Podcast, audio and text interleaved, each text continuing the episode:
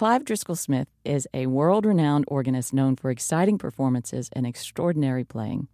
Clive hails from England and was educated at Eton College and Oxford University. He won the Calgary International Organ Competition in 2002.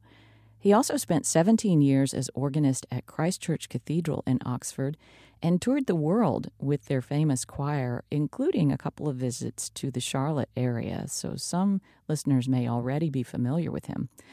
Currently, he's the organist and choir master at All Saints Episcopal Church in Fort Worth. He returns to Charlotte this evening for a recital at St. Peter's Episcopal Church as part of the Charlotte Bach Festival. And Clive, thank you so much for chatting with us this morning. Thank you. It's good to be with you.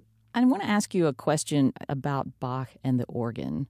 Of course, he wrote lots of keyboard music, I guess often imagining it being played on a harpsichord. But Bach's uh, repertoire for the organ seems really important. Yeah, I think um, Bach's organ music is very important to all organists, and there's a huge amount of organ music by Bach and a huge variety of music.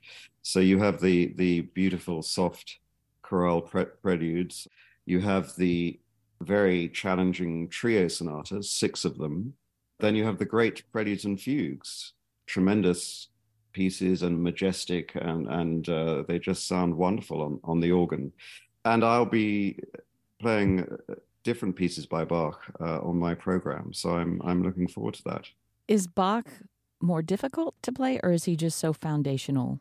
I think Bach's music is difficult in in some ways. It depends how you want to play the music, I suppose. If if you're interested in an authentic or historically accurate way of of playing the music, there are difficulties to do with that. Challenges with playing mechanical action organs uh, making a beautiful sound and beautiful phrasing on on that style of organ, or you could ignore that and um, take a, a, more symphonic approach if you're playing a large romantic orchestral organ. You play all different types of organs, right?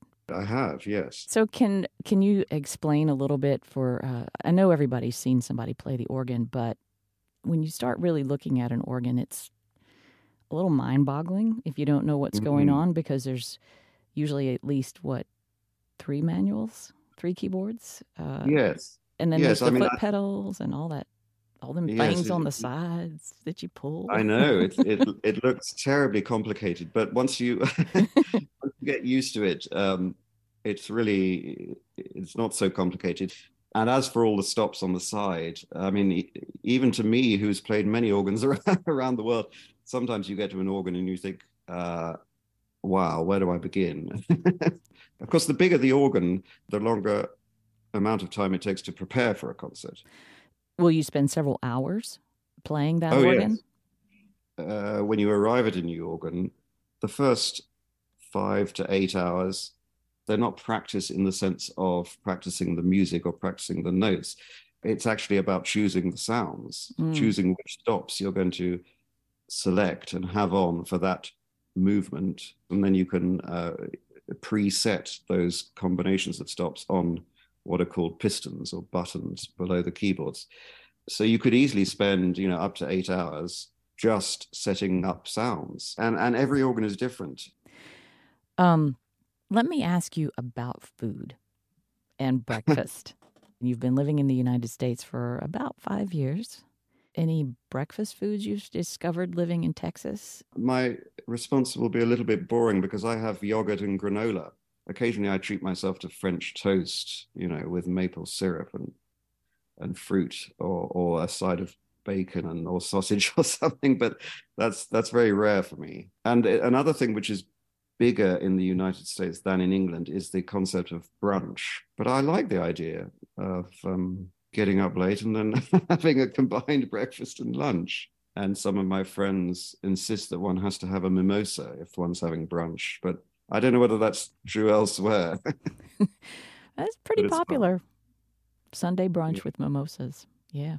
After church, yes, ideal. But not on the Sunday when I'm performing in the evening in Charlotte. right. you might need to make your uh, make that a Monday thing. Right. Well, Clive, I appreciate your time in chatting with us. Of course, it's been fun. Thank you.